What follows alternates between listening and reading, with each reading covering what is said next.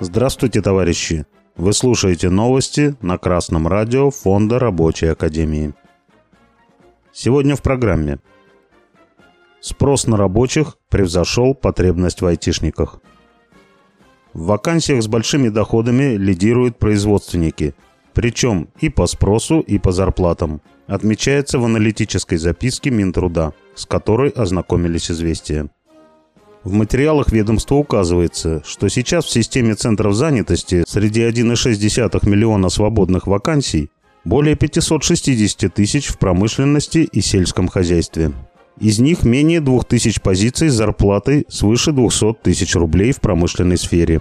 Это в 10 раз больше, чем аналогичных предложений для IT-специалистов. Рабочие специальности, набирающий силу тренд – ведь производственный сектор на фоне импортозамещения остается драйвером занятости. Эксперты отмечают, что новые реалии требуют новых специалистов, о чем стоит подумать выпускникам школ при выборе профессии. Если посмотреть на вакансии с зарплатой свыше 100 тысяч рублей, то и там лидируют работники промышленной сферы. Но таких всего около 27 тысяч.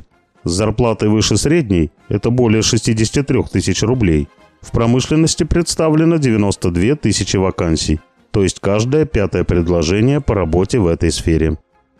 При этом отмечается в записке Минтруда, промышленные предприятия, будучи, как правило, крупными компаниями, в большем объеме, нежели предприятия других отраслей, ориентированы на предоставление социального пакета работникам.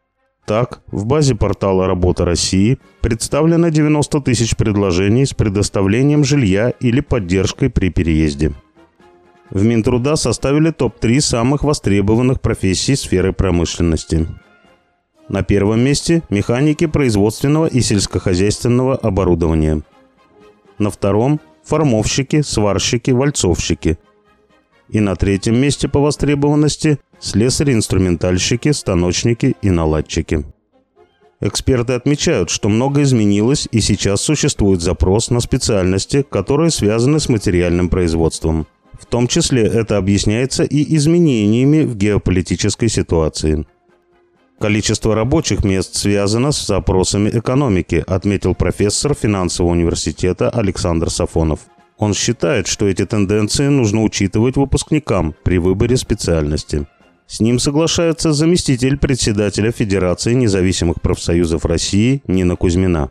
Она считает, что представители рабочих профессий требуются везде. Место найти сегодня несложно. Уровень безработицы у нас на очень низком уровне, а старшекурсников и выпускников колледжей и вузов, рабочих и инженеров, работодатели расхватывают. Да, высокий спрос на рабочих можно расценивать как положительный сигнал для экономики – но в то же время зарплаты рабочих не соответствуют росту спроса на них. Буржуазия по старинке пытается сэкономить на рабочей силе. Так, лишь 5% вакансий в промышленной сфере предлагают зарплаты выше 100 тысяч рублей. А предложений с зарплатами, близкими к стоимости рабочей силы, не более 2000. Зато 80% вакансий предлагают зарплату ниже 63 тысяч рублей. Россия сейчас, проводя специальную военную операцию на Украине, открыто противостоит главному империалистическому хищнику, главному бандиту на планете – США и их прихвостням в НАТО, которые не остановятся ни перед чем в стремлении уничтожить нашу страну.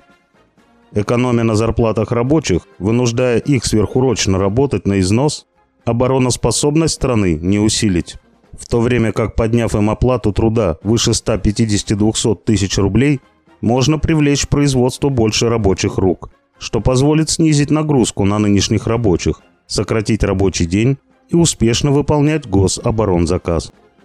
Простая и понятная мысль – увеличение зарплат – привлечет больше рабочих, они больше произведут и обеспечат фронт всем необходимым, что станет экономическим основанием для победы. Распространяйте эту мысль среди своих товарищей. Объединяйтесь. Коллективно добивайтесь повышения зарплаты и улучшения условий труда. С вами был Беркутов Марк. С коммунистическим приветом из Малой Вишеры.